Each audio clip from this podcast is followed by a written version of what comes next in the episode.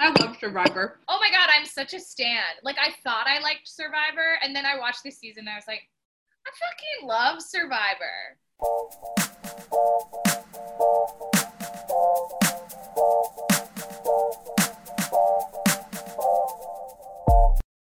All right. Well, welcome back to Escaping Reality, the podcast where we escape the reality of twenty twenty by watching our favorite shows, starting with Survivor. So I'm Stacey. I'm our host for today and joined by these lovely people, starting with Aggie, who's just making a great face right now. I'm just so excited to talk about season sixteen. I have so many thoughts and feelings. Guys, get ready. Like, strap in. It's happening and we have a lot to say.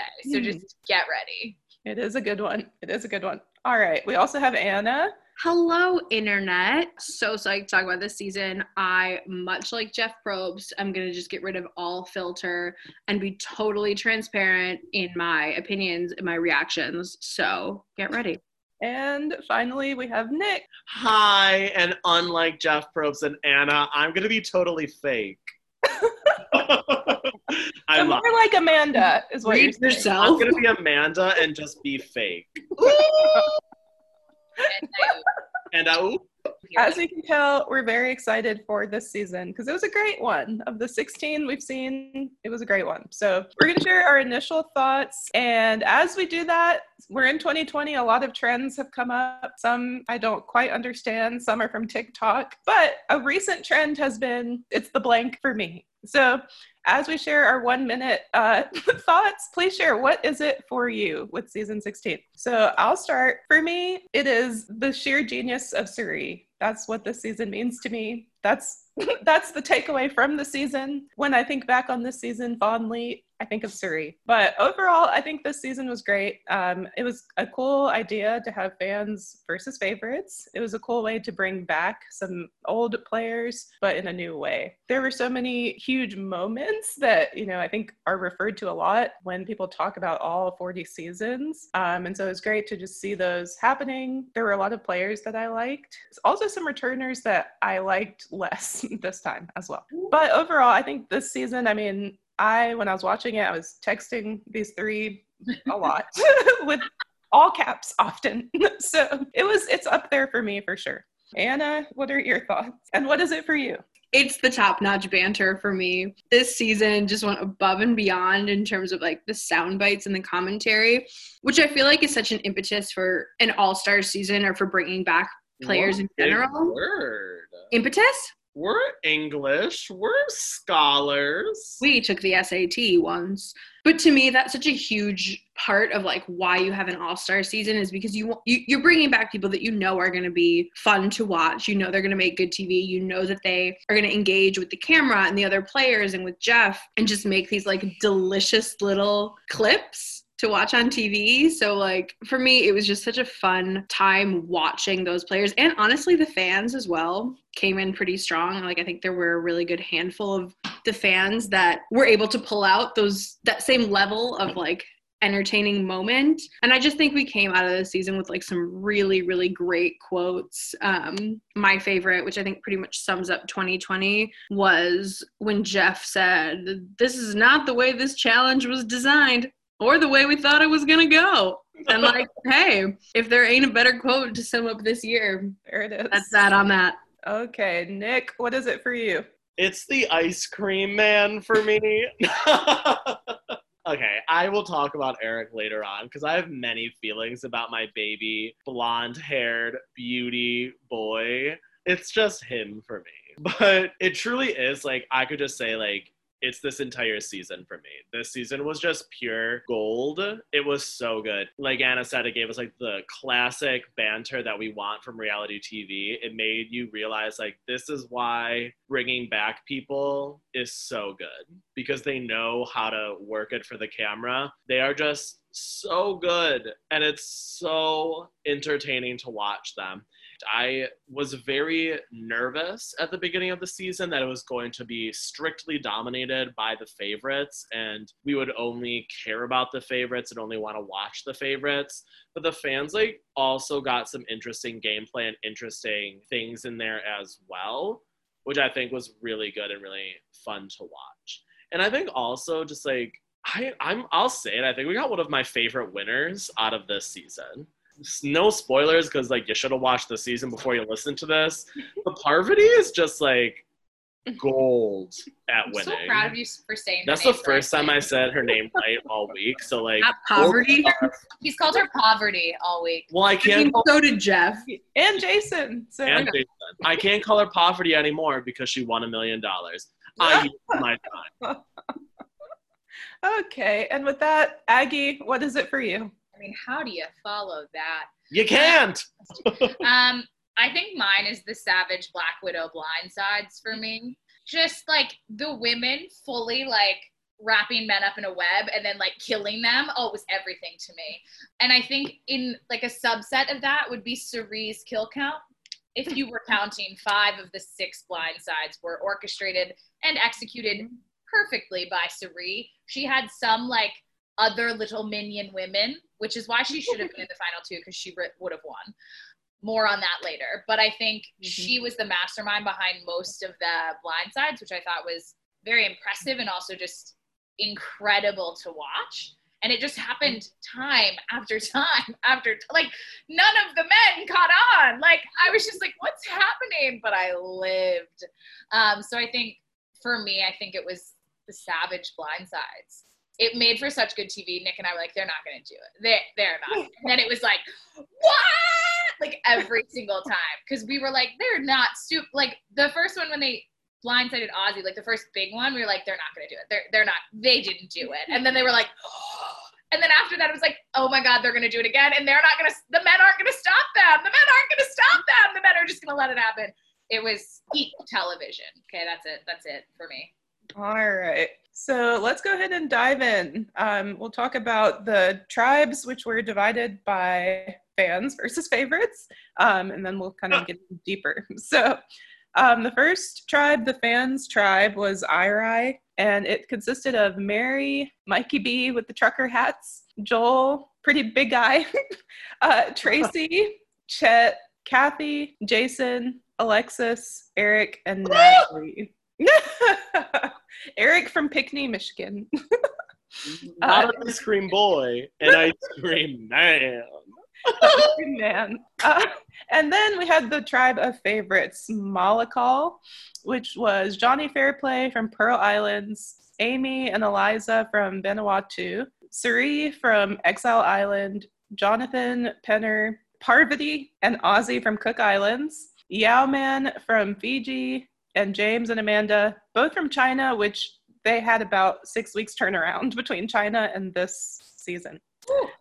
All right, so that's who we started with, and let's go ahead and dive in. So first, just wanted to talk about the location, because it is, I think, the first time they have returned to a location so far, um, because even though the name is Micronesia, it's in Palau. It's the same. The tribe, they're at, like, the location is exactly the same from my wiki research, at least.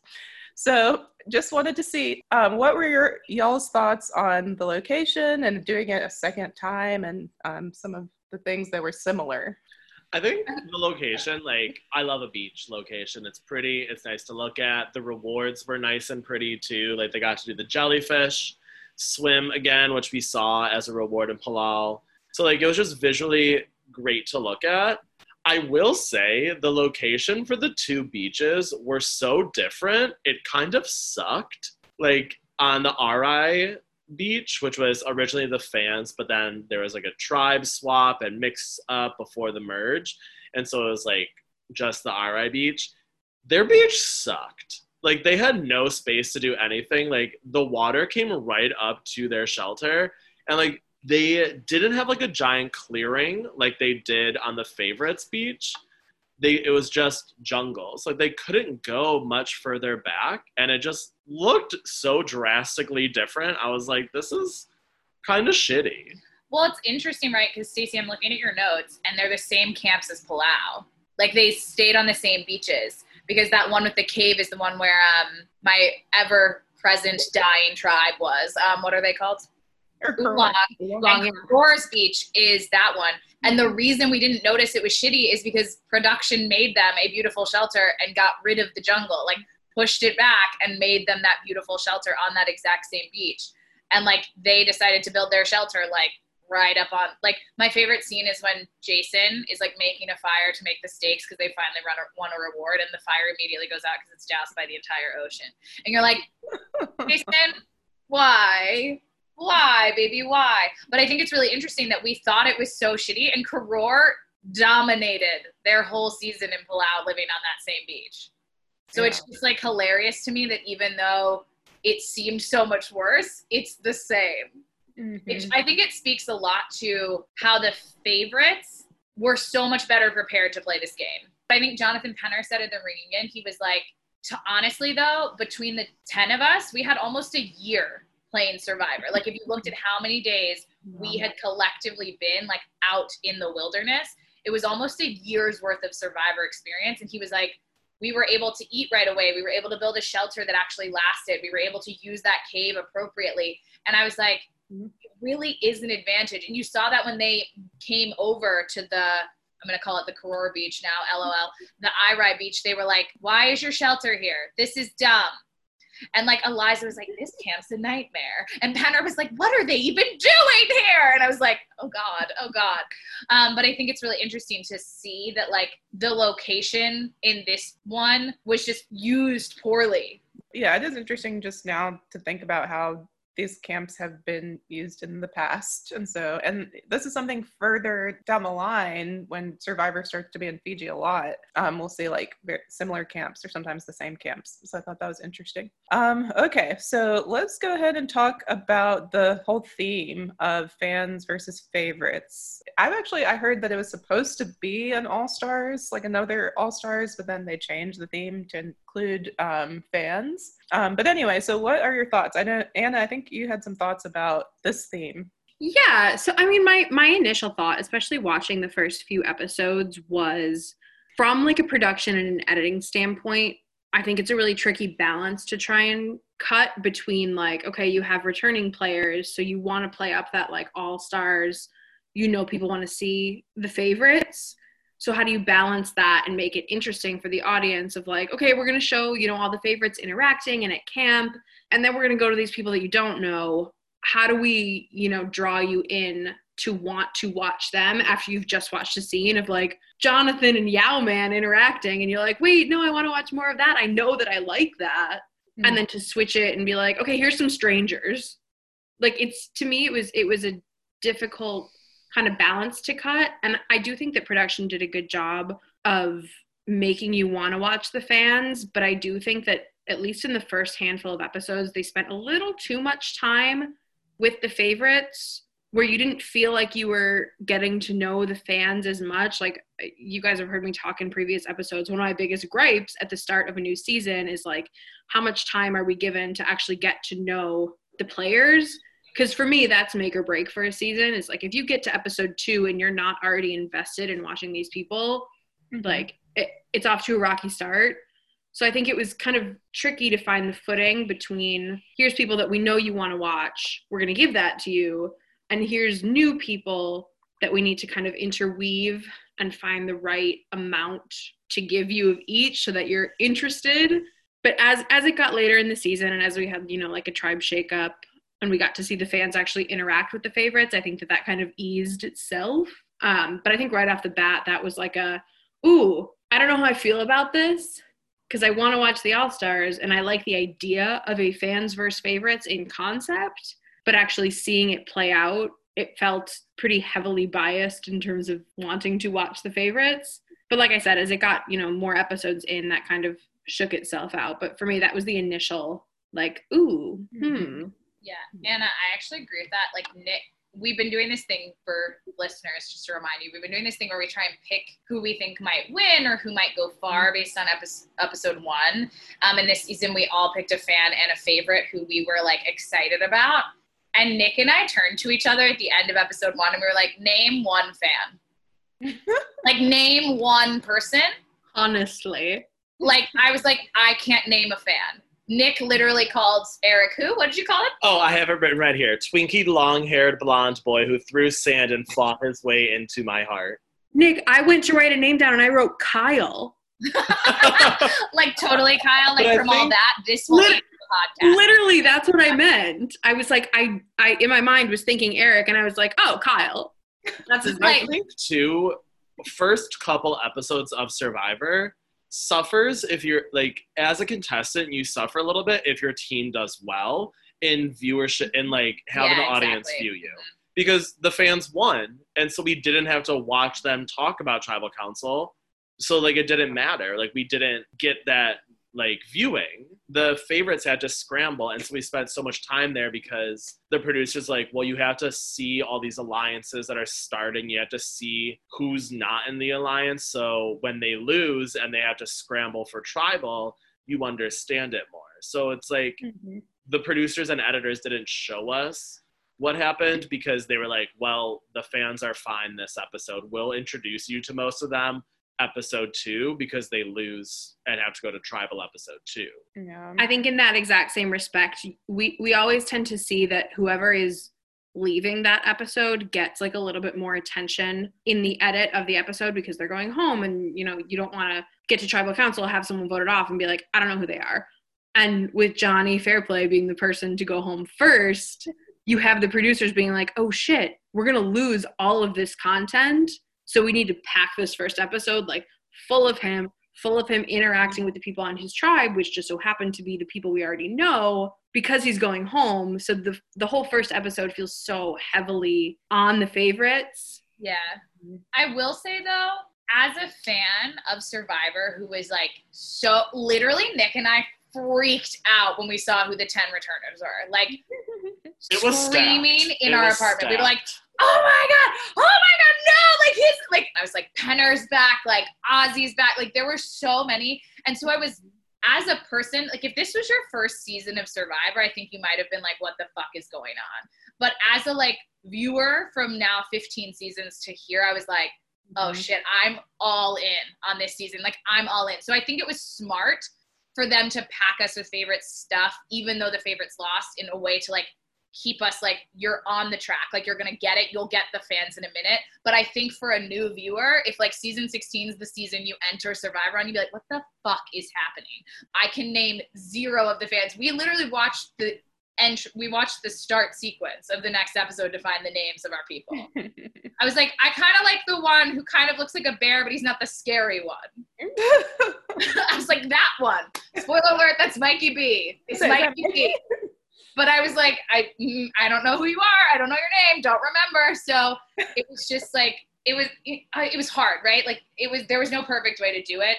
So yeah, I mean, I think we've talked about how it, as a viewer, how it affected us or how it, you know, how we responded, I guess, to this. Um, but I am also curious, you know, thinking about being on the show and being a returner, especially, well, we'll talk about both, but starting with returners, what y'all's thoughts are on, like, if there's an advantage to that, if there's a disadvantage. I know, to me, starting out, like, I feel like Ozzy had an advantage because everyone was a fan of him, just like we're all pretty much fans of Ozzy. And I feel like from the start, like, no one was thinking, like, oh, he's a threat right away, at least, even though he is a physical threat. They were mostly thinking, like, we get to play with Ozzy. Like, oh my gosh, like, we get to, you know, I mean, that's, eventually Alexis gets to, like, lay in the shelter with Ozzy. Like, that's, you know, it's just such a, such a gift. So I am curious, what do you guys think about coming back as a returner, but not an all returner season, like a half and half season? I mean, I think it's it's obviously an inherent advantage to have played the game before. There, there's an advantage for having lived in the jungle, for having had to do the challenges and knowing sort of what to anticipate, even if what you're anticipating is like knowing that they're going to subvert your expectations and that you have to be on your toes the whole time. Like, there's just something to be said for having played once before is an advantage. However, I think in this particular situation where you're you're not playing entirely with people who have played before, you A, have new people who you don't you don't know how they're going to play. They've never played before, so you can't kind of try to think steps ahead of them because you don't know how they're thinking. You haven't watched them on T V. And also on top of that, they're not just newbies, they're fans, so they're constantly stroking your ego, which I think can be like a subconscious negative impact. I think especially for someone like Ozzy, like I think you saw a lot of people kind of get into his head by being like, oh my gosh, Ozzy, like teach me all your stuff. And like, you're so great. I love you so much. And he was like, oh yeah, like I'll teach you, like totally. And you're like, no, Ozzy, no, don't like get a big head because you're going to lose your focus. So I think that in itself, like had it been returning players versus newbies, it would have been a totally different game than returning players versus super fans who have studied the show. They've watched you play. They know how you play, quote unquote, they know how you play, but also like they're totally going to stroke your ego. And that might be a detriment to you. I think Yau-Man said it the best because they brought up this idea at the reunion and Jeff was like, well, you guys definitely like walked in with an advantage. And Jonathan Penner was like, we totally did. Aggie brought it up.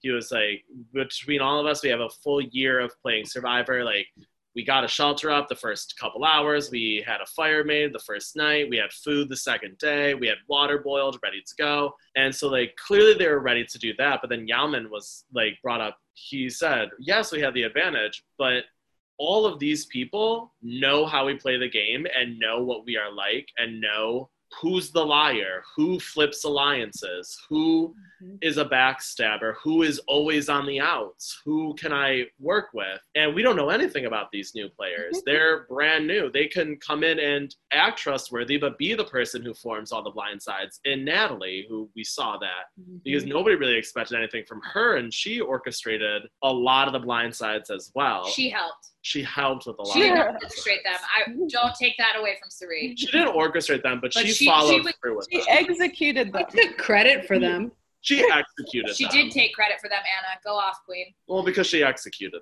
them. No, we'll get there. We'll talk about we'll it later. later. No. But, uh, yeah, but Nick, what you're saying, too, like, I liked when Yau-Man brought that up, and I think it doesn't only apply to how the fans have been able to see the favorites play, but the favorites have also watched each other's seasons, and right. that's what, like, Suri was like, Yau-Man could not stay. Like, we've seen him play in his season. We need him to go early. It was because she had watched his season. So I think even for each other, it's like, it does have an impact right from the start. Or like Eliza, none of them really trusted Eliza from the start because of her previous season. Like she she was already starting at a disadvantage. I think too though, like you look at someone like Penner also, because like he did mutiny against his tribe. So like he, there was just like a lot of, even though they were in one tribe together, I think mm-hmm. what when it got really interesting was when they like did the tribe shakeup, because it was kind of like, now you have to balance, like, is that always going to be their gameplay? Because some people do change their gameplay. I think we saw that with Steph when she played in Guatemala compared to Palau. Like, she realized that her physical strength was an asset, but she also was like, I didn't do social game, and I couldn't really do social game in Palau, and now I have an opportunity to do so, and that's actually going to potentially help me get further in the game. And so, like, having seen what they've done, I think a lot of, even me as a viewer, I started to guess what was going to happen. Or I thought I knew what was going to happen. And then I was like, oh, the, like, Parv actually didn't stick only with the favorites. Like, she pulled in two people that she found mm-hmm. on the Airai tribe who actually kind of knew what was going on. So it was really interesting to see how their gameplay, it stayed sort of like the same vein, right? But, like, it branched off in certain ways to, like, bring in what the circumstances actually provided to them, which I thought was really interesting to watch. But Suri was the smartest in terms of knowing who was really a threat from their previous seasons and knowing when to get them out. Like, I think Suri was really good about being like, nah. Mm-hmm. And she's so good at, she was the best at reading the new people also. Like, she was like, that one, he's going to be a problem. We got to get rid of him. That one, like, he's going to get, like, she's so good at socially reading everybody. I would, I'm now most afraid to play with Suri and most excited to play with Suri just because, like, mm-hmm. she would read me like a fucking book and it would be a little embarrassing, but I'd get to hang out with her, so it might be fine. I have a hot take about Suri. I don't that, like, like you, if it's not, she's like, that's walking amongst us. No, no, no, it absolutely is. Like, it's so pro Suri, but it may come across as controversial. Let's hear it. So, I adore Suri. I think she was full of, like, prime moments. What happened to my Zoom? There it is. Um, Same, me too. However, I think that Suri and her, like, quippy remarks and her confessionals and her, like, amazing quotes were better suited for a season like Exile Island, where she was surrounded by, like, lovable weirdos who were much dumber on the whole than, like, other people. Like, I think Suri and her brilliance came across so much stronger when, like, she didn't have other brilliant people around her. You know what I'm saying? Yeah. Like, I actually, it was able to be so much more the Suri show mm. when there were less players who you were also interested in watching around her. That doesn't diminish how enjoyable it was to watch her in this season. But I do think there's something to be said for, like, I preferred watching Suri when she could truly be, like, the main focal point. Yeah. And my attention wasn't also like, oh, wait, Jonathan just said something hilarious. Or, yeah, like, there is so Eliza made a funny comment. Like, season. There yeah. were so many big personalities on this season. So, yeah. And again, nothing against Suri or the way that she was on this season. But to me, she, like, was able to shine so much more surrounded by idiots. To me, I actually felt like this season I liked her even better. And it made me reevaluate how much I liked Exile Island. I was like, did I like Exile Island better than I thought because I fucking love Suri? And I went back and I was like, yeah, I did. I like. I love Exile Island. So I was already I, like, I like Exile Island, but now I'm like, in retrospect, I was like closing my ranks on my rankings. And I was like, no, I liked Exile Island more than I remember. Move it up. I agree with you a little bit that, like, she kind of got overshadowed, but I think everyone else was more dramatic, and she was like, does anyone else see that this is a fucking nightmare? Like, no, no, we're all just gonna sit here and let that be? Okay, sure. See, I got that vibe from other people this season. Mm. Okay, so I want to get to, I know you, someone mentioned that everyone did give their picks of who they're most um, excited to see after season, after episode one, like who you had the most hope maybe that they would go to the end. Um, so we'll do that, and then we'll do our um, little question over here. So Anna, um, after episode one, who was on your radar? So I had like little bits of things spoiled for me. So like I knew that Johnny Fairplay didn't make it past episode one. Had he... not left episode one, it totally would have been him. Um, however, he left. Um, so for me, it was Jonathan from The Favorites because, like, just everything about him from his season, I was like, I want to see more. I want to see him work with a different group of people because I think he can apply a lot of the same things and be more successful with a different group. Unfortunately, we don't get to see that happen because he's pulled from the game. So I I think I know that he plays again. So, like, I'm I'm very eager to see that again, because I just think he does have it in him to make it really far in the game, and it was ripped from us. And then from the fans from episode one, it was Eric um, slash Kyle, the ice cream intern, the ice cream apprentice, who just from the first episode, like you could tell how much screen time he was given. He was clearly going to be someone interesting to watch, at least in terms of like sound bites and confessionals. Like I think he had a very genuine energy, but also very like comedic energy, whether he intended that or not, it came across as so charming. Plus, he was like physically able. So I was like, this dude's gonna go far. He's gonna like vibe with people. He's gonna make us laugh. I just want to watch him. I mean, he made it quite far, so good on me for picking him. All right, Aggie, who were your first picks? So I truly, I've already said this once. I didn't know a single fan's name, not a single one after the first episode. I truly am sad that I didn't bet on a lady. I said to Nick, I was like, I feel like a girl is going to be, from the fans, is going to come up like strong, but none of them stood out in the first episode. Like I had this gut instinct. I was like, I feel like some of these girls are players, but I can't tell who. And Mikey B had like kind of made a few comments where I was like, oh, maybe he wants to play this game. Maybe he remembers stuff from past seasons. Like there could be something there. So I picked Mikey B. Unfortunately, like that doesn't go over well. He goes home like a few episodes later because he gets like distracted basically by Joel and his scariness. It's like fine. But yeah, it was very male heavy, Anna. But my pick was Penner because I just, we even said this, go back and check me in Cook Islands, but we said this, like Penner would have been more successful had Yule not been there. But Yule was running the same game as Penner, stronger and better. And so I was, like, lit. I was, like, sick. We have, like, a Yule two point oh situation. And then he fucking up his leg and he had to leave. And I was, like, God damn it. Like, I was. Did you cry? I cried. I, I was this. I was, like. Aww. And he was so sad. And honestly, his teammates were sad to see him go because I think at the end of the day, like, he gets kind of a villainy vibe at times, but the man loves Survivor. He loves being on Survivor. He loves every aspect of the game, much like I do at this point, sixteen seasons in. And so it's like a kindred spirit type thing. And when he had to go home, I was just heartbroken. Like my heart was just so sad. I was like, damn it, Penner. Of course you have to go home. Like, why? Um, there were just also like the medevacs were a lot. And I was, oh God. We all know I bet on James last time, so I, I felt like I had to switch it up. Maybe I should have bet on James this time. He went further. He still put a hundred grand both times, so maybe I was yeah. wrong. Nick, who are your picks? Um, I just want to say that I think I'm the best at picking people because my two people definitely went the farthest. So Anna, Anna got pulled from the game, so that's not even that's not fair. Yeah. Did he make it far? No. Okay, anyway, have, though. It was out of his control. Penner would have made it pretty far. I have I have a strong inkling that he would have made it further than maybe one hundred percent he would. Or he might have been able to flip the women's alliance. I think Penner was the one who would have been able to break that shit up, and he wasn't there to break it up. Anyway, this is my time to talk, so I'm reclaiming my time. Out of the favorites, I picked Suri, and I'm kind of offended that I'm the only person who not only picked Suri, but also picked a woman, and also picked a person of color. So, mm. So, to be clear, there were many people of color to pick. There were many, yeah. There were all the fans were white. Let's just put it out there. All the fans were white. Yeah, all the fans but were white. Here's the tea. Nick picked Suri first, and I was watching with him. I was like, I can't pick the same person as you. It's going to come off like we are the same person, which already is becoming a problem for us. So I was like, okay, I'll pick someone else.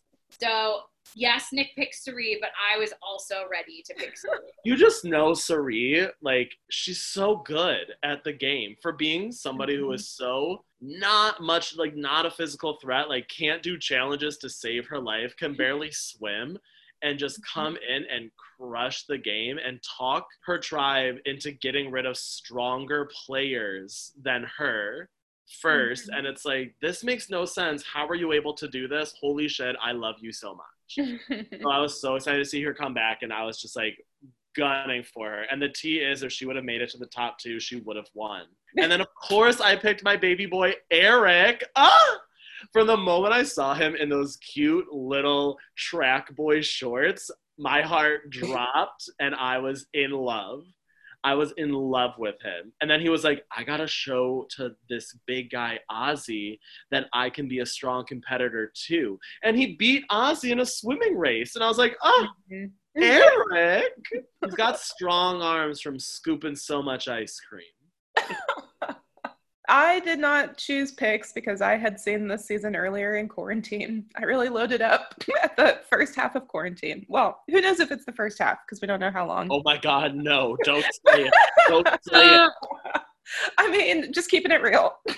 But so I didn't I didn't pick, but I do think Mikey B honestly would have stood out to me too. Um, and I don't I don't know, but I feel like Mikey B might be Latinx or have some Latinx parts of him, if that makes sense. But I don't know. I would love if there was not only white people on the fans. Yeah, the the whole point being we're at this point speculating because there was just James and Suri that was obvious. So obviously not white, right? Researching and Ozzy, right? He was in oh, the and Ozzy, yeah, yeah, yeah. the white passing. Oh, tribe. And Yau-Man, he just wasn't there long. But Yau-Man. Oh yeah, but oh. all the diversity was in the favorites. Yes, that's true. I have like a topic that I want to bring up, but I don't know where it would fit. But I didn't like watching some of the favorites this season around because it felt like the favorites were very much, well, I've done this before, so clearly I'm a better player than you. Mm-hmm. And it just like came across as very like, you guys built your camp here, mm-hmm. losers. Oh, you don't know how to get a coconut down? L O L. I remember when I was a freshman. Let me like, show you. Yeah, let me I don't know if you can do it. it. And I was just like, okay, calm down. All of you have been on one season, and mm-hmm. some of you didn't even get that far. Yeah. So let's not act like we're being amazing here. No, that's a good point. And I do think, like, especially the f- more we get into Survivor having these kinds of themes that are not just the name of the location, I do think that even plays into their mindset. Because, like, going into a game show, being called a favorite, and then, like, also when they came out and were introduced, like, everyone's clapping for you, I think that can all build, like, make your head big, basically. And I think it did for a lot of them. Um, so I think that's another, like, psychological part of it. It leads you to think you already have a leg up when, like you said, some of them did not play that long. And I like when Suri says to Jonathan, like, how long have you, how many days have you been out here? Because Suri's like, I actually went pretty far. You're trying to tell me what to do and you didn't go that far, dude. They were definitely cocky at times. I think it's hard when you come into the other camp, right? Like the fans, when they went to Malakal, were like, oh my God, this is so much better. And then I felt like there were people on that tribe who were trying to share their knowledge. Like some of the returners, the favorites who were still there, they were sharing. But I think it came from a different perspective, right? Like they were impressed with them, so they were more willing to share. Whereas like at Airai, the returners got there and they're like, what the fuck is going on? Because we've all been at that point in our jobs or careers or something where you're like, why the fuck are you doing it this way? That doesn't make sense. Like, it's wrong. And like the fastest thing for you to do is be like, I'm going to just tell you you're wrong and how to do it better because I don't have the time to teach you how to do it better. Um, or like, I don't have the time to invest in making you a better person in order to accomplish the same goal. I could just tell you what to do. And so I think in that regard, it's not necessarily a good strategy or like a nice way to treat people. But I think that's kind of what we came into. It's kind of like being a veteran at your job. And then a new person comes in and they're shit. And you're like, mm-hmm. I don't have time to tell you how to do this better. For me, I can understand that like moment of like, oh my God, I'm just going to fix it. And then hope you are not too mad later. All right. Well, let's dive into gameplay, starting with just talking about actually not gameplay when people had to leave the game. So there were a oh. lot there were a lot of uh, there were tons of medical um, evacuations. There were I think two people who left of their own choosing. Um so there was a lot. So what were y'all's thoughts on not only people leaving but also how Jeff responded to those people? Okay, so I have feelings on Jeff Probst, and especially this season, I don't think he painted himself in the best light. Mm-hmm. And I think it's very evident in the way he treated Johnny Fairplay versus Kathy. Now, both of them quit the game, and Kathy straight up was like, I can't feel my family anymore. And if you, like, watch the reunion, she's like, I just, like, didn't know what I was getting into. And, like, bitch, if you're a fan, you should know what you're getting into. And Jeff was like, oh, I mean, like, it's understandable. It's rough. It's okay. I think you did great while you were out there. Good for you for doing it. And then he was like, like berated Johnny Fairplay. And I was just like, well, I mean, you did what you did and we're not going to talk about it. And I'm like, okay, we get it. Johnny Fairplay quit, but for a legitimate reason where his wife or girlfriend, whoever, was legit about to give birth, and he was like, I should probably be there for the birth of my daughter. So he had a reason, and Kathy did not, and Jeff was like, nah, fuck you, Johnny Fairplay, I don't like you, so you're gonna get no sympathy from me. Kathy, I'll give you sympathy, because why not? And it's like, Jeff, no, I just don't like it. I think a host of a reality competition show needs to be unbiased towards their competitors. So this question was definitely more so about like the medical evacuation, but I went into a rant about Probst. But I just like, I don't agree with Johnny quitting. It's very similar to when Jenna M quit in All Stars. Like you just shouldn't have gone on this season to begin with. Kathy was just, you're not a fan of the show if you didn't know what you were getting into. That's the truth. That's the tea. So I'm going to jump in because I, I really agree with you in some respects and I, I slightly disagree in others, but the, the disagreements are kind of inconsequential in that I, I think Kathy like completely hit a wall and definitely like should have left the game. Whereas Johnny Fairplay, I like his, he said his girlfriend was only seven months pregnant, which like, I, I don't, I don't know. Cause I'm not in that position, but like do the math. Like you're pregnant for nine months and it's seven months. Like you're good, dude. You have some time. So like, I don't totally think that he needed to leave the game, but like, again, personal reasons, whatever, you do what you gotta do, dude. But I think in regard to Jeff, he was so transparent in the way that he treated everyone who left. And to me, it was just so obvious that like he was thinking about it from the perspective of what makes good television. And I think like to compare it to the way that we've seen him treat people leaving the, the game in the past versus now, like he understands that when someone leaves the game, it makes for a good moment of television. But the contrast here, I think, with someone like Johnny Fairplay, him leaving the game, like his decision to quote unquote quit the game, if, you, if you're going to weigh whether or not that's a good moment of television, you have to weigh it in terms of like, is it a better moment for him to leave or to have him in the game for multiple episodes? Like he's going to make better television the longer he stays in the game. So for him to leave on episode one, in Jeff's mind, I think you're like, as as a producer, you're like, oh shit. As interesting as it's going to be to watch him quit, it's not as interesting as it would be to watch him in the game, Whereas someone like Kathy, like, I can't believe we spent the money to get you to come on the show. Right? To be like, we, we're we're winning paying people to be on the show. Hella. Which I think is part of why he quit, was like, I got the money for being on the show. I'm not going to taint my legacy of being a villain by like slightly not being a villain. But I think that's the difference between the way we see Jeff react when Kathy leaves and with the two medical leaves, is he almost has this like smug smirk on his face, where he's saying these like sensitive words of being like, I totally understand. Like, you have to leave if you have to leave. Like, it's just the way that it is. But he has this smug look on his face where you're like, you know that this is good T V. I think he also honestly was probably like, we could have just brought some other favorite out. Like, we, we now are down a favorite, like not from getting voted out, but you just like, you were supposed to be like one of the top people for our ratings and you're gone. Like, we brought you here even though I don't like you. And now you're gone. So I think he was just like, come on, dude. Um, but then like Kathy, I mean, was she a huge storyline? I mean, she cried a lot. She went to exile. She like complained about the rain. It was probably like, you can go. Like, thanks for coming. You can go.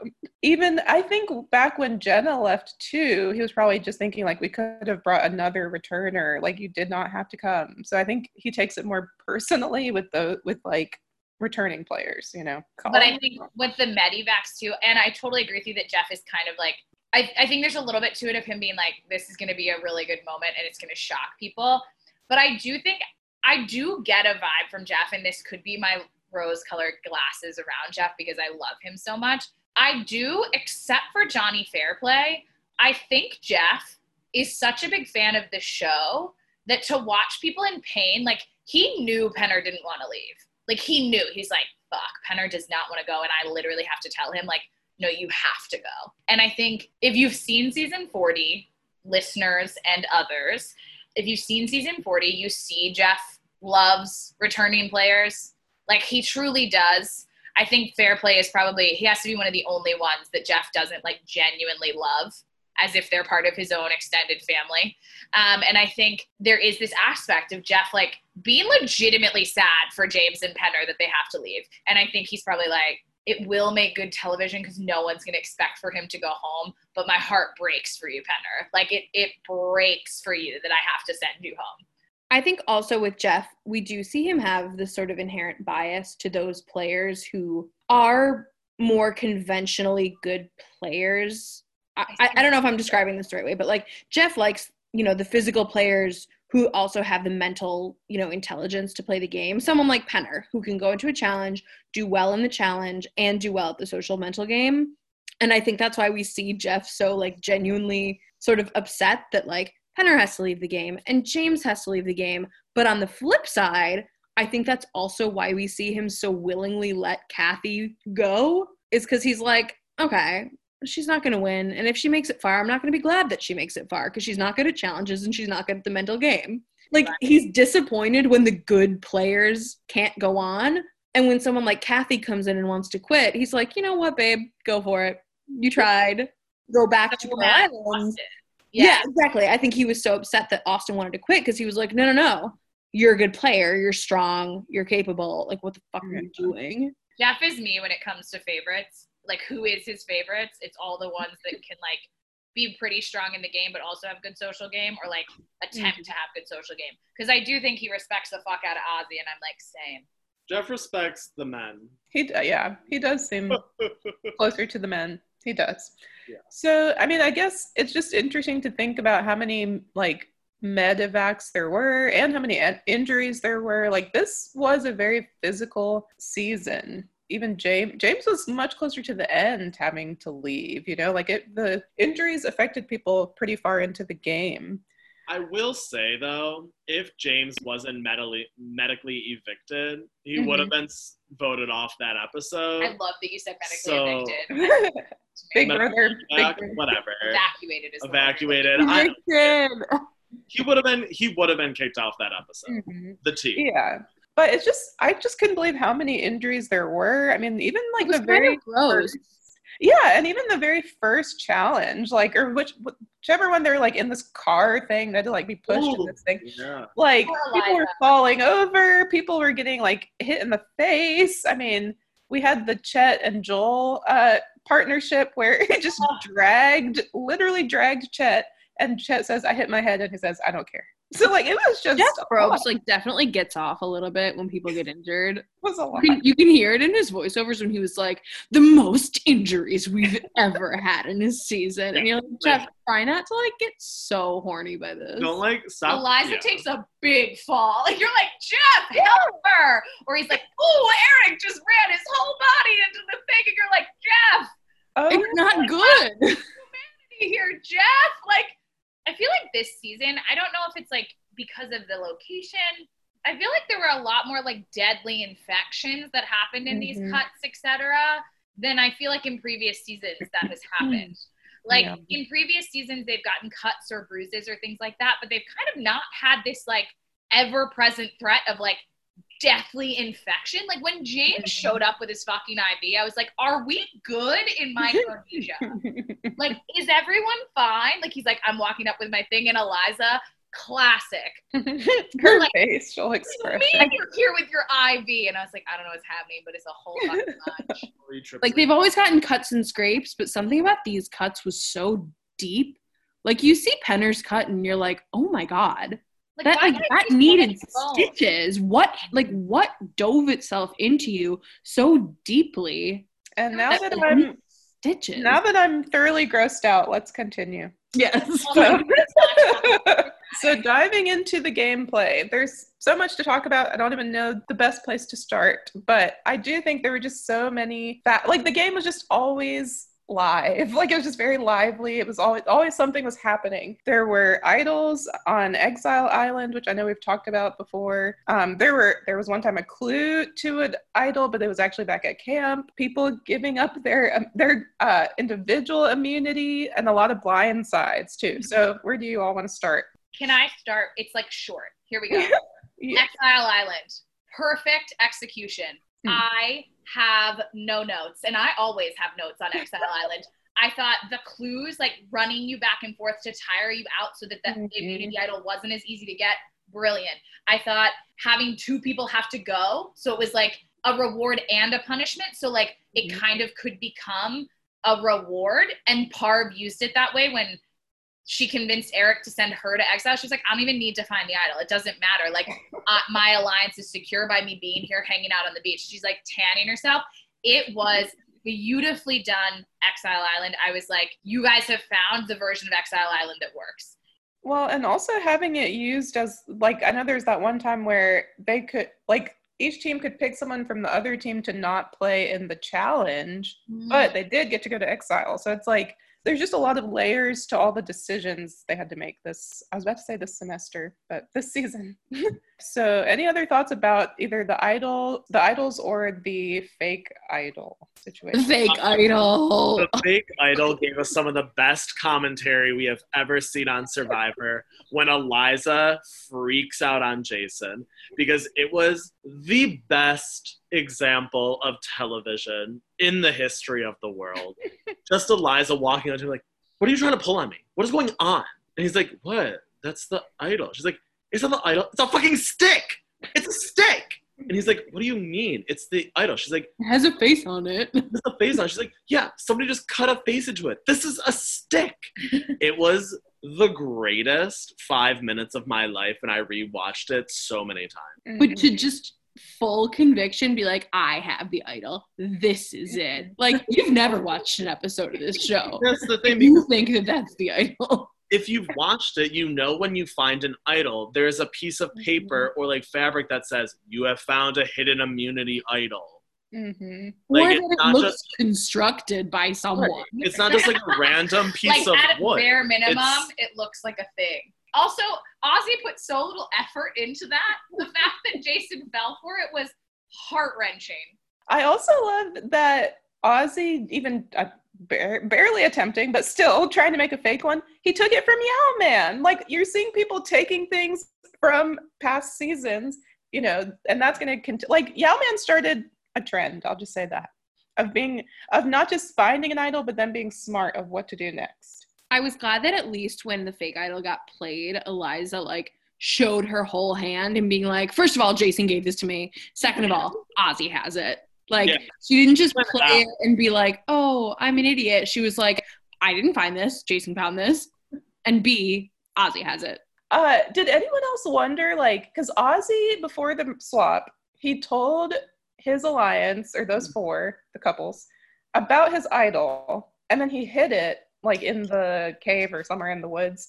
And then he was at risk of switching tribes. Like, he could have lost. I brought that up. Idol. Yeah. He was just very lucky that he went back to the same tribe. But I do think if you have an idol before the merge, you should, well, really, even before that, because you could have a swap, you should keep it on your person. Like, I get why they hide them because people check bags, but what if you lose it? Like, what? I feel like there has to be a something behind the scenes that we don't see when the merge happens. Like, they either have to tell them, like, bring all of your belongings to the next challenge, or, like, there is a scene that we don't see where, like, they are allowed to go back to their beach to get their stuff if they're changing beaches, because otherwise, like, how would that work logistically, like, with an idol or just with any yeah. of your stuff? Well, I know sometimes they've said, like, your stuff has already been moved to the other beach, but I'm like, if you hide an idol, like, do they get it for you? Or, like, they must, right? Because they know where it is, right? If you hide an idol and then somebody else finds it, does it become their idol? To me, that's why, where I think Anna's probably right, that there's something where they're like, bring your stuff. Yeah. I guess the producers can't tell them that because then they'd know that it was going to be a tribe swap or whatever. Mm-hmm. I low-key think Ozzy got lucky. Even yeah. though the idol never did him any service. Yeah, all this was for nothing anyway. But oh, we love an idol going home in a pocket. We love it. But if any of our listeners know what happens if they swap tribes, let us know. Okay, let's move on. We have still so much to talk about. So let's talk about Eric, and specifically when he wins immunity. He really needed that immunity. He won it. And before we know it, he is giving it to Natalie and then going home. So, Nick, what are your thoughts? Okay. Now, we all know I love Eric because I just think he is a precious baby angel who needs to be protected at all costs. And I love him. My thing with Eric and his decision was, it was dumb. I will for sure say that. But the girls, and specifically Natalie, played him very well because he was convinced he was in an alliance with Natalie even before she started talking to him. So he was fully like, if we do this, like, this will be a smart move. This will be a good blindside. For me, I, like, feel bad for him because I'm just like, you just didn't know that she was lying to you, which is the whole idea of a blindside. But if it worked, it would have been super smart and super amazing. But it just didn't for him. And it made me feel so bad. But I think it upset me more so because it put Natalie into the final four, and I hated Natalie. So I was just like, if it would have been a different girl, like even Alexis, I would have been so much happier. But it was Natalie, and so I was pissed off. I don't know how you can call yourself a fan of Survivor and then make such a huge blunder like that. Like, how dare you say that you're a super fan of the show and then do something as stupid as give away your individual immunity that late in the game? I, I would compare him a lot to B B Ian from Palau, but, like, I think that Ian was so much smarter. Like, at least Ian's decision had some gravitas behind it where he was like, no, I really do, based on the events, feel like I need to redeem myself. Whereas, like, Eric just let the women convince him that he needed to redeem himself when he did nothing wrong in the first place. I was like, you were like, nobody's shit list. The girls were like, the jury hates you. And I was like, but do they? But Eric, think about it for a minute. They don't. They don't. I was so happy that it was, you know, a women's alliance and a women's final four. But I, I was rooting for Eric so much. Ugh, my I, poor baby. My thing with it was that there was no reason to believe Nat other than, like, his deep-seated belief in the goodness of people. Do you know what I mean? And that's why I think I compare him to Ian from Palau. Ian actually had wronged some people. So his was more like a personal, I brought myself to this moment. Eric, I actually don't think had done anything wrong to people, but they were able to spin it to make it feel, make him feel like he had. Eric was like, I can't imagine feeling like I've wronged someone somehow. And I'm sure he'd also seen Ian's season and saw how friendships were ruined because of that. And he was like, I can't fall into that. And then in thinking that, fell into that. For me, I was like, I was rooting for Eric. As much as I didn't love the hairdo, I was rooting for him to be successful. And there was a potential for it to be the same situation as Vanuatu, where Chris, even though he didn't have an alliance, could have like glaciered through the women. Mm. But the women this time around were smart enough to be like, let's at least try to work this situation. It's just the way the show like built up to that happening was just great. Like just watching the women sitting there and Suri saying like, I wonder if we could get him to give that, give you the necklace. Like just, and then at that point you're like, there's no way. Like he was not born yesterday. He is very young, but like he watches the show. There's no way. Also because they had just kind of lied to Jason. Like I just feel like he should know they're not super trustworthy. Parvati says that the next episode, she's like, we pulled the same blindside move four times. And it worked every time. And it goes to show you that the guys this season were trash players. They were dumb. They were, it's the typical explanation of Survivor being like, you can't be just strong and yeah. physically fit and win Survivor. If you yeah. have no brains and no social game, you can't win. I do think that's like one of the, and I told all three of, uh, I told y'all before you watched this season, like this is the biggest, biggest mistake of Survivor history. I think from all the seasons I've seen, I have not seen a bigger one. James going home with two idols was the biggest one till this. So we got him back to back, like one really disastrous moment, and then boom. Yeah. And the thing, I feel like Ozzy and Jason, they didn't have two idols, but they did both go home with an idol. Like we just upped our game as the season went on. We were like, nah, we're gonna like up it again. Like the stupid men, we're just gonna be like, mm-mm. Move out the way, bitch. I got a new stupid man. And then like, poor sweet baby. I, I don't think he's stupid as a person, but it has to be one of the dumbest things ever done on this show.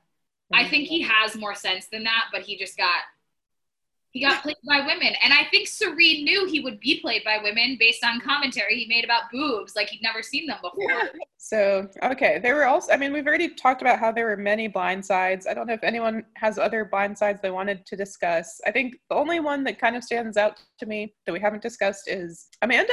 I mean, I think Amanda was the only one to use an idol successfully. So even though she had a lot of other faults, she did save herself that um, that episode. I felt bad for Alexis because Alexis like had no idea that was happening at all. So I think that was a really good example. This season is the first season we see them planning about how they're going to talk at Tribal on top of what they're planning on doing. Like Suri was like, me and Natalie will be really silent when Eric's talking and he'll talk himself into it. Like, Parv, you and Amanda have to lay it on really thick, and me and Natalie won't say much. Because, like, if it comes from me and Natalie, then he might get spooked. But if he hears it from you guys enough, and then we, like, throw in our two cents, he'll feel guilty enough to pass it to Nat. But, like, we can't, we can't be the orchestrators of this because it's going to come off like we really want him to do this, and then that might spook him. Um, yeah. Same with Amanda and Parv. They were like, we can't tell anyone. Like, we can't tell anyone. Like, it has to be that, Amanda, you are going home. And that was so brilliant. And I think that's the first time we see people really thinking about, like, it's not just that you want to do a blindside, because we saw it with, was it Yau-Man or Yule or someone? I don't remember. Where they look at the person who is needs to play their idol. I think it's Yau-Man. Yeah, I think it was Yau-Man.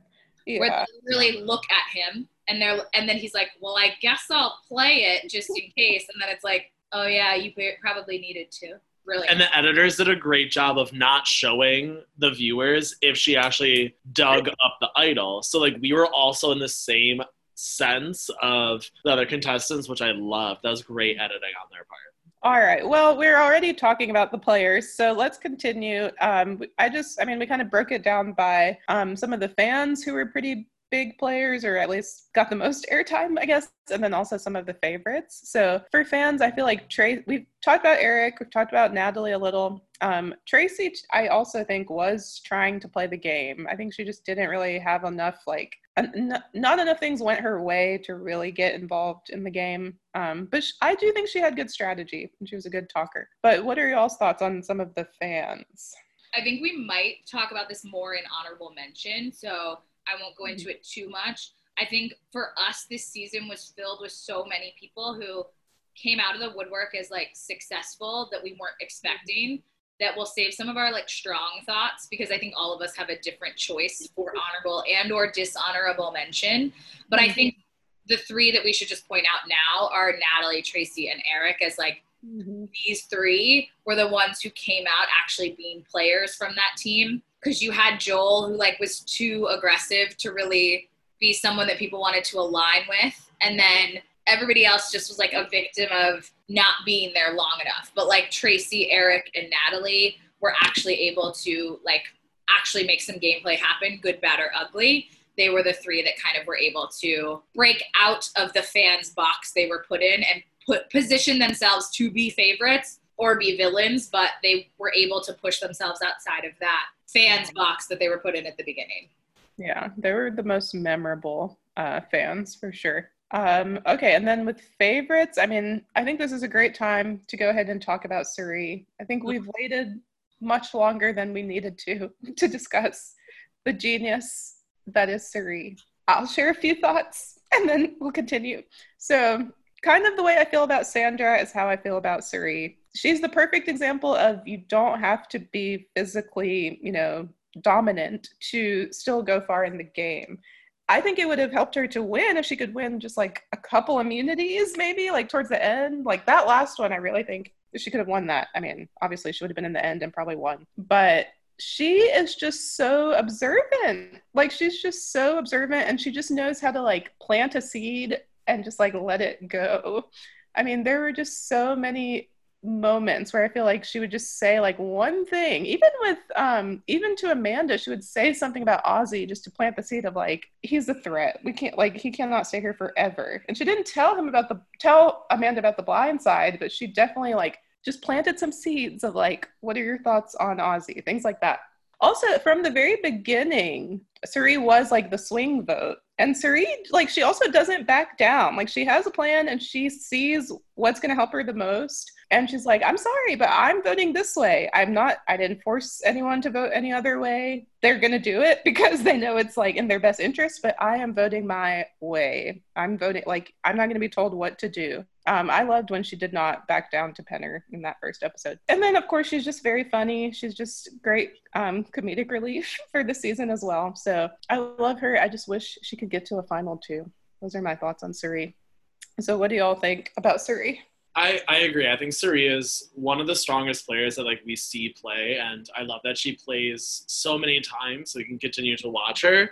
But I think as you watch her, you're kind of like, this is why you will, I don't think you'll ever make it to a final two or a final three, because everybody likes you. So like you make strong power moves, you aren't a physical threat, plus people like you. I'm not like, it's hard for people to trust her to bring her to a final two, because you bring her with you to a final tribal, she wins. There's no way around it. And like it sucks because she should win. She should one hundred percent win. I don't know. There's yeah, nothing. We about as an it. audience have been robbed of Suri in a final two, and honestly, maybe it's a good thing. We don't deserve it. We as a country haven't done enough to deserve Suri in a final two. Do you know what I mean? Ha- look back at twenty twenty and think about the context here. But I think Suri, I feel that I deserve Suri, but okay. I, the four of us, maybe personally do. As a country, we don't deserve it. This is our punishment. This is our timeout punishment for what we have done.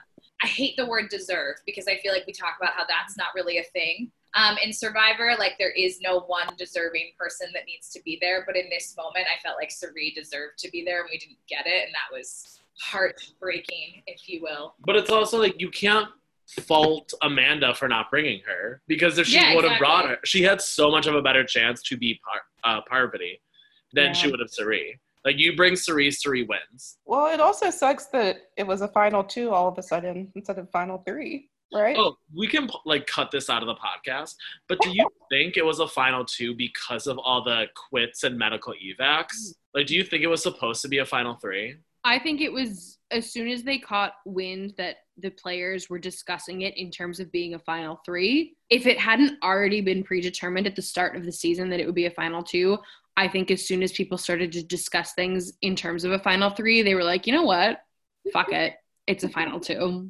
Yeah. I think that it was originally supposed to be a final three based on when the jury started, because there were ten people, but I think they were like, let's take a calculated risk and have it be a final two because of exactly what you said, Anna. Like, because we got so many scenes shown to us on the show of them discussing like it's final three, blah, blah, blah. And then Jeff threw in a couple of those things of being like, you're talking like it's a final three. Have you considered maybe it's not? You're out there producing in the field. You're changing things up based on what's happening in the game. I think in one of those moments you say, you know what? If they're expecting it to be a final three, let's make it a final two. It'll make things more interesting. I'm sad for Suri though. Okay, so since we did love Suri, and she was kind of the queen of the season, despite not winning, um, we did want to share our favorite Suri either quotes or just like a moment that really stood out to you. Anna, what was your favorite Suri moment? My favorite Suri moment was early on in the season when she's commenting on the fact that Ozzy and Amanda are just straight up making out in like the shared bed in the shelter. And she's like, um, we're all like right here. And she's just kind of up in the middle of the night being like, y'all ain't slick. We can hear you. We can hear the sounds of jungle love. Love it. Is that uh, where she also says little Ozlets are going to be running around? I think that's like segues into that. Aggie, favorite Suri moment? I have so many, but it's this. When the tribe swap happens and Eric is clearly in love with Ozzy, but like friend in love with him, and Suri says, if Ozzy were to propose marriage to Eric right now, it would be a done deal. That is, and forever will be, one of the funniest things that anyone has ever said. Like, I full on laughed out loud. The minute I was like, she's she's saying that. Oh my, it was like also so accurate. Nicholas? Oh, mine isn't a quote, but at the Survivor auction, when she walks up to pay Jeff and just dis- doesn't hand him the correct amount of money, and Jeff's like, Suri, I need all of it. And she's like, well, I guess you counted. And I was like, yes, me. Because, like, it's not real money. Like, it, it's real money, but it doesn't mean anything. So, like, yeah. I would have put that same shit. There's so many, but I think, I mean, all of her, like, interviews, she just says funny things. So her um, commentating on, or commenting on when some of the tribe is, like, at the reward and they're showering and they're, they are showering, you know, with no clothes. And she's like, hey, if you feel free and you want to, you know, shower naked, that's fine. And then there's like a pause. And she's like, I just wouldn't do it. I just love the like the judgment. She's like, hey, you do you. Great moments. Okay. So Arena, let's talk about Final Tribal and how that went down. Um, yeah. So Amanda and Parv in the end, what are your thoughts? Um, I don't understand how Amanda keeps making it to the end. I know it's only happened twice, but I feel like it's happened a million times. Um, and I just, every time she gets there, I'm like, wow, Amanda, this is amazing. Like, this is yours to win. You did it. You're like fully capable. Clearly, you made it this far. And then like, she just opens her mouth and I'm like, you know what? I like wasn't loving you throughout the season, but then you made it to the finals and I was, I was, here for you. I was ready to support you. And then you just didn't pull it out.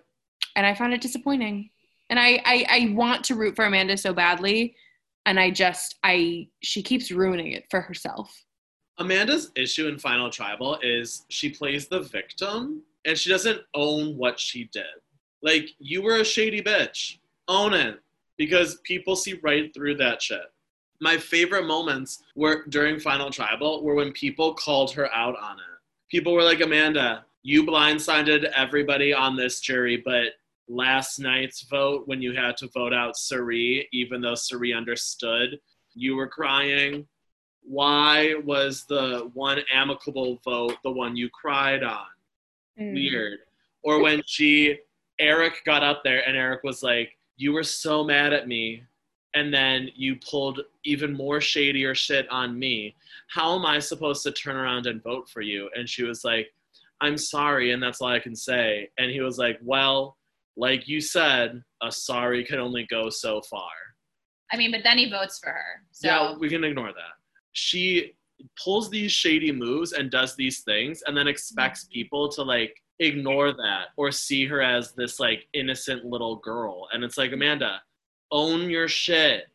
I think she can be summed up in my mind as like, she has all the capabilities, but none of the confidence. Like, you see her making moves and like being a formidable competitor in the game.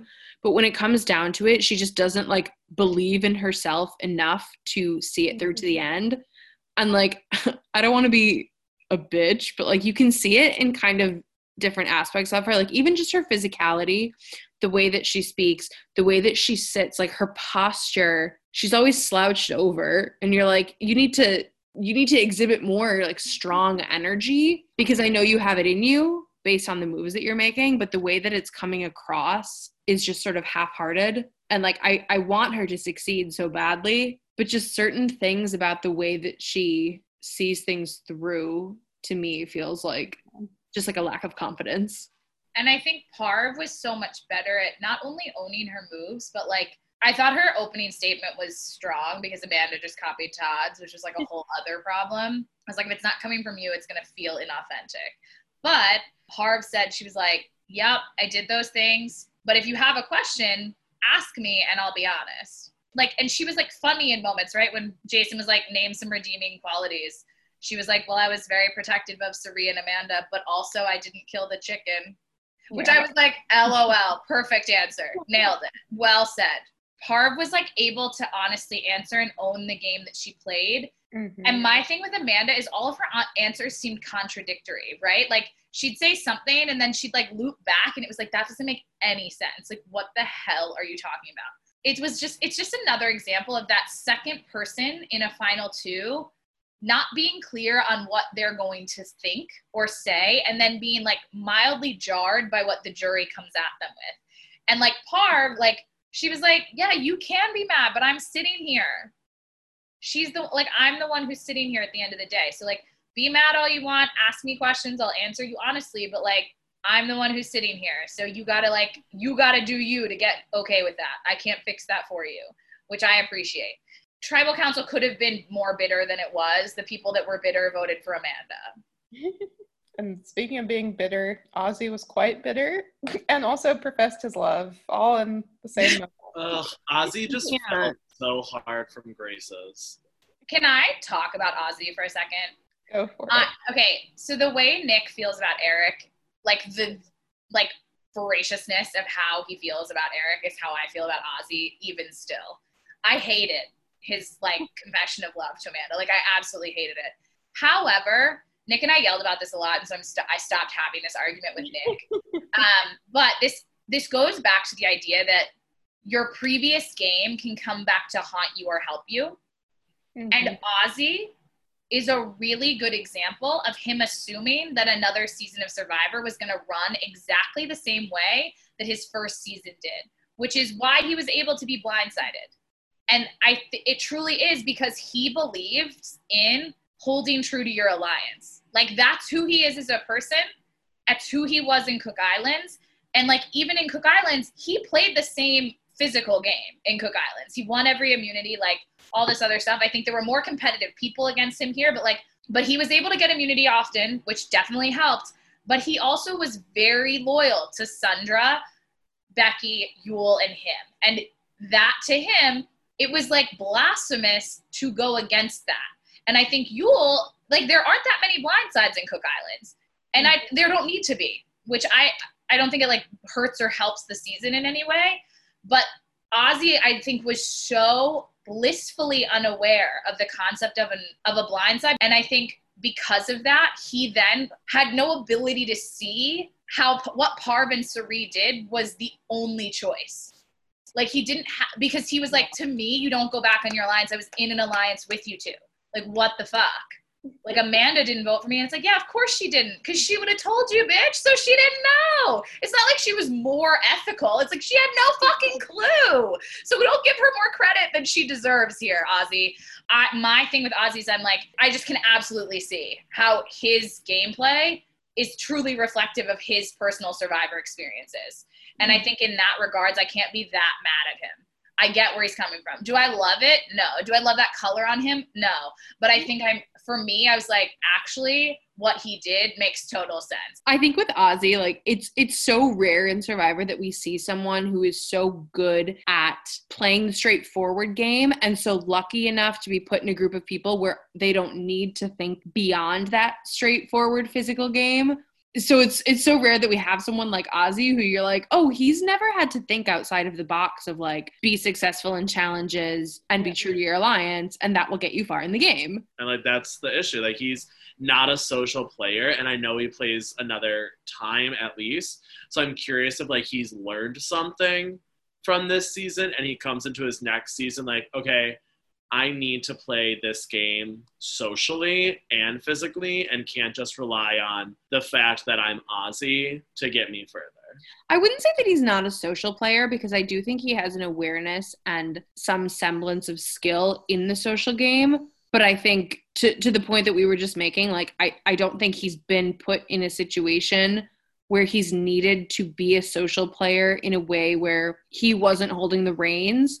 And so he's had to pivot and play the social game of being like a backstabber. Like, I think we've seen him make social and manipulative moves, but he's always been the one in control when those have been successful. And so he's never had to think, you know, two, three steps ahead of like, okay, I'm losing control. How do I pivot from that?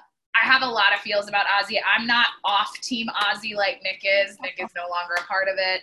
He doesn't stand him anymore. He's done. But like, I think I'll always be team Ozzy in my heart of hearts. I can't say no, but I, it was, it was not a great showing at Final Tribal or at the reunion, T B H. And I was like, Ozzy, this is not a good color on you. I'm going to, I'm going to love you through this. Like, I loved Justin Bieber through the egg throwing phase, like at cars and shit. Like, I loved him through that. I can love Ozzy through this. It's it fun. Was just a little embarrassing for him. Like, yeah. I lost a little bit of respect.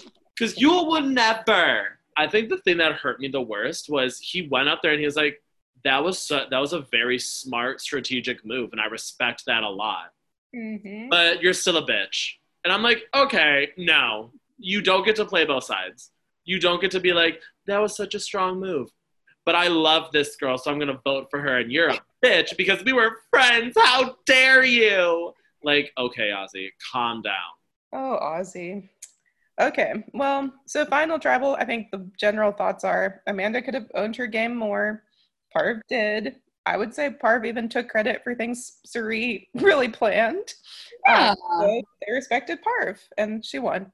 So, all right, let's go ahead and get to our honorable slash dishonorable mentions. Um, so players that kind of stood out to us for various reasons. So mine is Alexis. I, from like early on in the season, was like, I like Alexis. I know she's not going to win, but she's just such a great hype woman. If you listen back on certain challenges, you can always hear her just saying like, you got it, girl, you got it, girl. And I'm just like, are you just here to like build people up? Which... Flash forward to her Instagram slash her life where she's a motivational speaker. She has an Instagram called I Am That Girl that's all about building up women. It has a lot of followers. Aggie was already following it without knowing it was Alexis.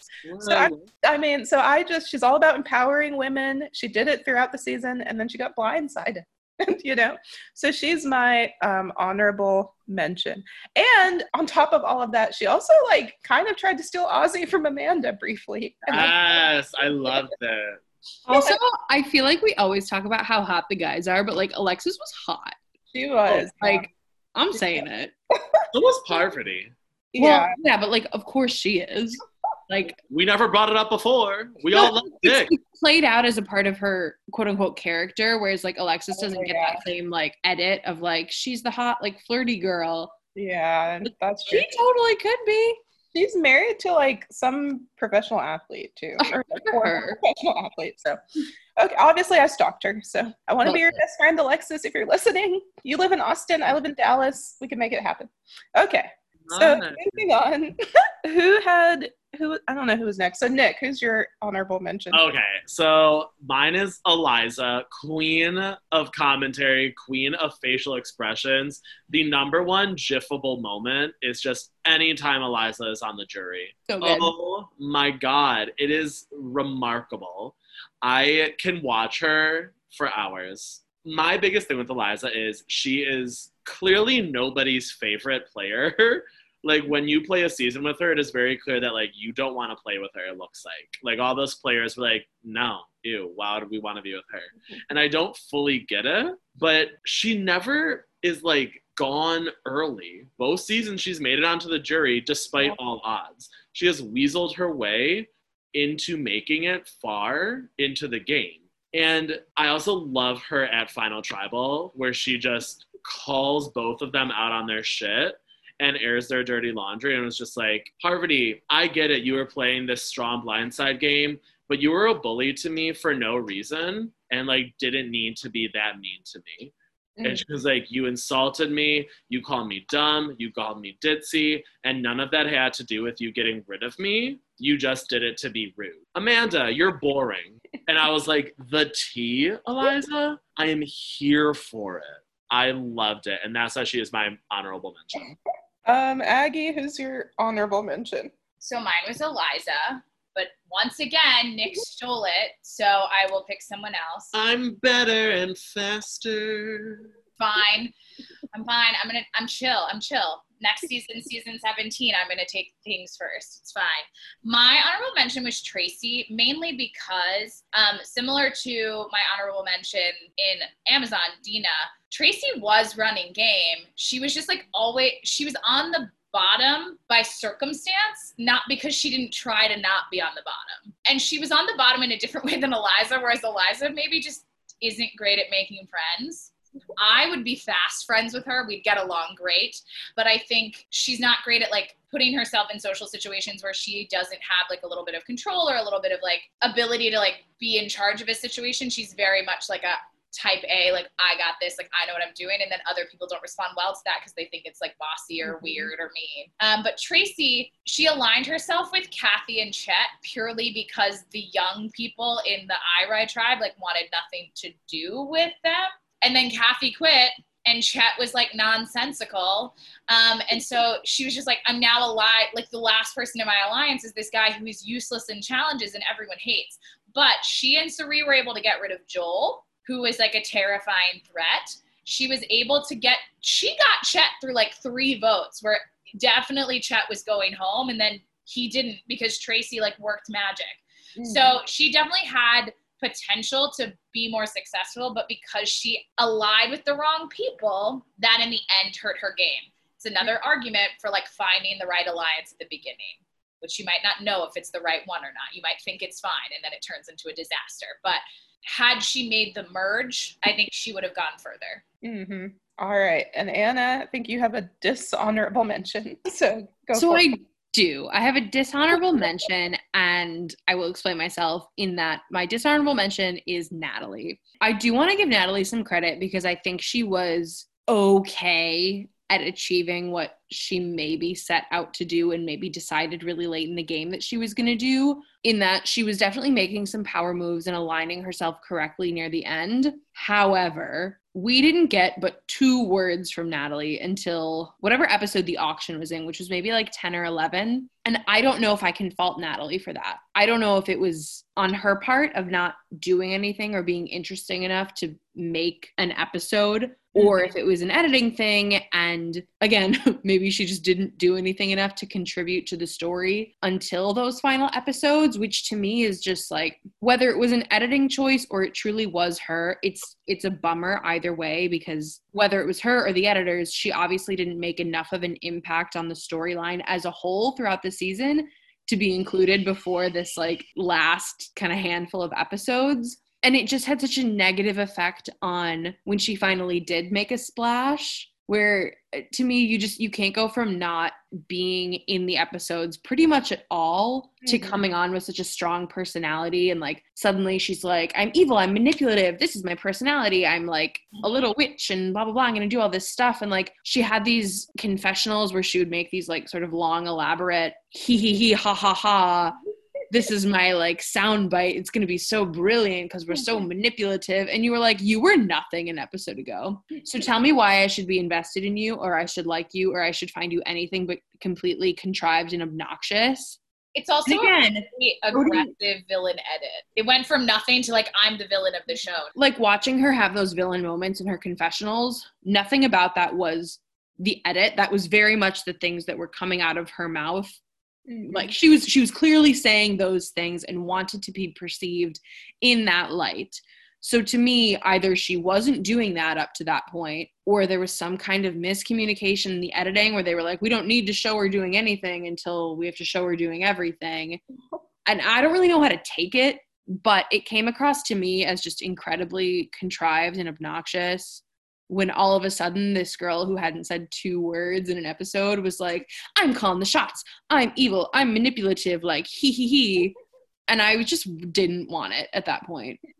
I was like, I'm too invested in these other people who are doing very similar things successfully. I just, it's kind of too little too late. Like, I'm not interested in seeing a new character on episode eleven out of fourteen. I've already got my favorites on season sixteen, like my favorites during this ep- this episode arc. And we're not introducing new characters in episode eleven. Like, no. And it didn't help that, like, of the Women's Alliance, she was really gunning for Eric, who at that point, like, I was Team Eric. I was like, I want the women to succeed, but also, like, no, Eric. Yeah, so I don't know. I, I felt like by the time she came onto the scene, that role had been filled, and it was filled by someone I would rather watch, or, you know, a handful of people that I would rather watch, just because I was more invested in them, whether it was because they were favorites who were returning, or because the edit of the season didn't include Natalie until too late. Yeah. So, sorry, Natalie, maybe you got done dirty, but no thanks. Also, her question at Final Tribal made everyone squirm, and Jeff was like, Parv, do you know what she's asking? And Parv was like, I refuse to acknowledge what she's asking. Yeah. I will you say. In, to, like, is being flirty something that, like, gets you off? And I was like, I'm going to die. Like, please stop.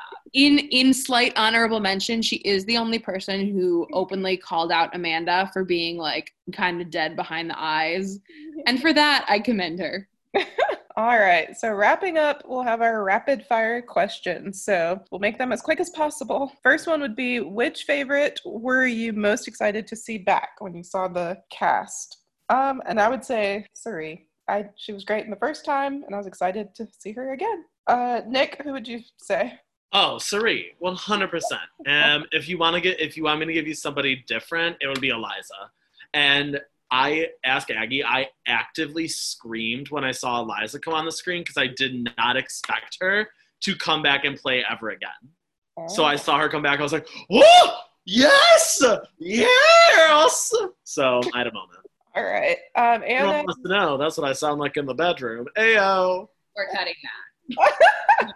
All right, Anna. um, Jonathan Penner, one hundred percent. Uh, I, I have to assume he's going to come back again, and I cannot wait. And Aggie. I mean, my answer was going to be Penner, but I did scream fucking loud when Ozzy walked back onto my screen. I was unwell. I was like, I don't deserve another season of Ozzy. Thank God I get two more after this. Ugh, what a dream. What a delight.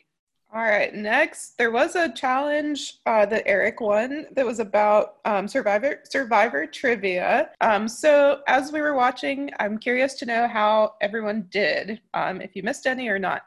I missed, I think, two. I missed one about the shark thing because I thought it was Tom. I just knew he had some issue with sharks, so I thought it was Tom. And then there was one other one I missed. I can't remember. So sad to admit, I didn't get a perfect score. Um, Aggie, how'd you do? Well, me and Nick kind of tag teamed, I feel like. We all, we knew all the moments. Sometimes we, like, messed up the season, so we had to correct each other. But, like, between the two of us, we both got all of them right. With the um, the shark one was confusing. Yeah. Nick remembered it was Richard Hatch. With the shark one, I knew it was Richard Hatch. But I was like, did this happen in Borneo or did it happen in All-Stars? And I was like, I think it was All-Stars because yeah. Borneo, nothing really happened. Shut up. Borneo was great. All right. And Anna, how'd you do? Um, not to toot my own horn, but I did excellent. Um, I was really stressed when I was, like, answering them in my mind because I was like, I don't, what if it's wrong? What if it's wrong? Um, the only one that I didn't quite get was, the question was, which was the first season to divide the teams into four tribes? And I knew which season it was. I just couldn't remember the name of it. Mm-hmm. Um, obviously it was season twelve. Panama, colon, Exile Island. And I was like, I can see the people. I can see them divided into, like, old men, young men, old women, younger women. But I just, I couldn't think of the name in the moment. But I know if I had that little spinny wheel, I could scroll to it, you know, so we're good. Um, I will also say, can we point out that the so-called fan, Natalie, got every single question wrong? She got the one right about the fire hands, which other fans got wrong. And I was like, yeah. Guys, if you don't know about fire hands, yeah, what are you doing? The fans did really poorly, and I was like, these are not fans. These are people that you casted. Eric and knew told. every answer. Eric knew every answer. He won the immunity challenge. When his brother walked up, he was like, dude, that's Jeff Probst. Like, Eric's a fan. I have heard that some of the fans were not truly fans, but um, okay, next question. So favorite moment just overall of the season. It could be anything, a quote, a moment. There's so many, but I would say one of my favorite is when Chet and Joel are doing that chasing competition, and not, I don't like the part where Chet hits his head, but I love when he says at the end, I hit my head back there, and Joel says, I don't care. I could have watched that like ten times. Just, it was just so funny. So that's my favorite. Um, Anna, what's your favorite? Um, mine, actually, funnily enough, is also a Chet Joel moment, and like I hated them both so much. I thought Joel was so scary, but it's it might be right after that challenge or when they're talking about voting Chet off, and Joel describes Chet as a wet rag or a ball of goo, and then he goes on to say, if we went back to medieval times, we'd kill him ourselves, and something about it, I was like, this is the funniest thing anyone's ever said on Survivor. Like, if this were medieval times, we'd kill them ourselves. Like, why medieval times? Yeah. Why? Just he doesn't know enough history to realize that, like, that maybe doesn't make sense. It yeah. just, um, it's out of nowhere in the context of Survivor, but it was so funny. And I have to add, I forgot, with my favorite moment, it's, you know, him saying, I hit my head, I don't care, and Chet saying, I know. That's awesome. I know, I don't care. Okay. Um, Aggie, what was your favorite? I mean, Nick already mentioned one of them. It's a fucking stick. Will go down as most iconic thing that's ever happened. But my moment is when they have the sixty seconds to eat the whole cake. And then Suri charges Eric forty bucks to lick her finger. Like, I was like, what? And then Jeff's like, the auction is over. And I'm like, what the fuck just happened? Like, I'm sitting there and I was crying. I thought that was some of the funniest shit I've ever watched. And those women fully, like, it was everything to me. That whole interaction. Natalie taking the biggest bite ever before they could all sit down and eat it. Offering forty dollars to lick each other's fingers. It was, wow, more than they bargained for with this. James, James saying, what's wrong with that boy? James at some point during a challenge is like, what in the Nickelodeon is going on here? And you're like, what does that mean? James is a problematic. Because it was like slime. It was like colored slime. It was the one where they had their hand. Oh, James is problematic, but has funny moments. And Nick, what was your favorite moment? Um, low key, but also just like so cute. It was just like the one funny and truly like cool moment was when they released the chicken and didn't eat it. And then she just, the chicken just stayed with them and didn't run away. And Suri's like, I guess she doesn't know that the show's over. She's supposed to go now. We're done. Oh gosh. All right. And finally wrapping up, what is our favorite Jeff moment or quote of the season? I feel like he was pretty vocal during this season. Because yes, my so. favorite was when, you know, he and Penner had just a lot of back and forth and some challenges. And I love when Penner was trying to say, like, this uh, game is rigged or whatever. And Jeff is like, Penner, stop bitching and start throwing. So, oh, that was kind of uncalled for, but okay. So, mine is definitely, um, there's a moment in a tribal council when you're getting, like, Jeff's asking people questions and you're getting reaction shots. And at some point, like, Eliza rolls her eyes and Jeff calls her out and goes, Eliza, can't miss your eyes when they roll. And you're like, Jeff, that is the meanest thing you've ever said to someone. Because you look at Eliza, she's got a cute face, but she got big old eyes. And you're like, Jeff, stop throwing shade and being like, Eliza, can't miss those eyes when they roll. Dude, take it down a notch. He can't, though. He it's can't. Aggressively savage. I love when the moment, we've talked about a lot, where Eric tells his brother, he's like, look, man, it's Jeff Probst. And Jeff's like, Eric, you're a freak. Like, just like, I can't even, I can't even like hold, mince my words. Like, Eric, you're a freak. Like, I, I really can't. Like, goodbye. I personally oh. love at the reunion when Jeff is just like berating Amanda, being like, how does it feel to be a failure two seasons in a row? How does it feel? No, but like it has to be soul crushing, right? It has to really hurt that you got so close both seasons you were on right in a row and you can't pull it through. And Amanda's like, well, when you put it like that, yeah, it fucking sucks. Wait, I have a bonus Jeff quote. I have a bonus Jeff quote.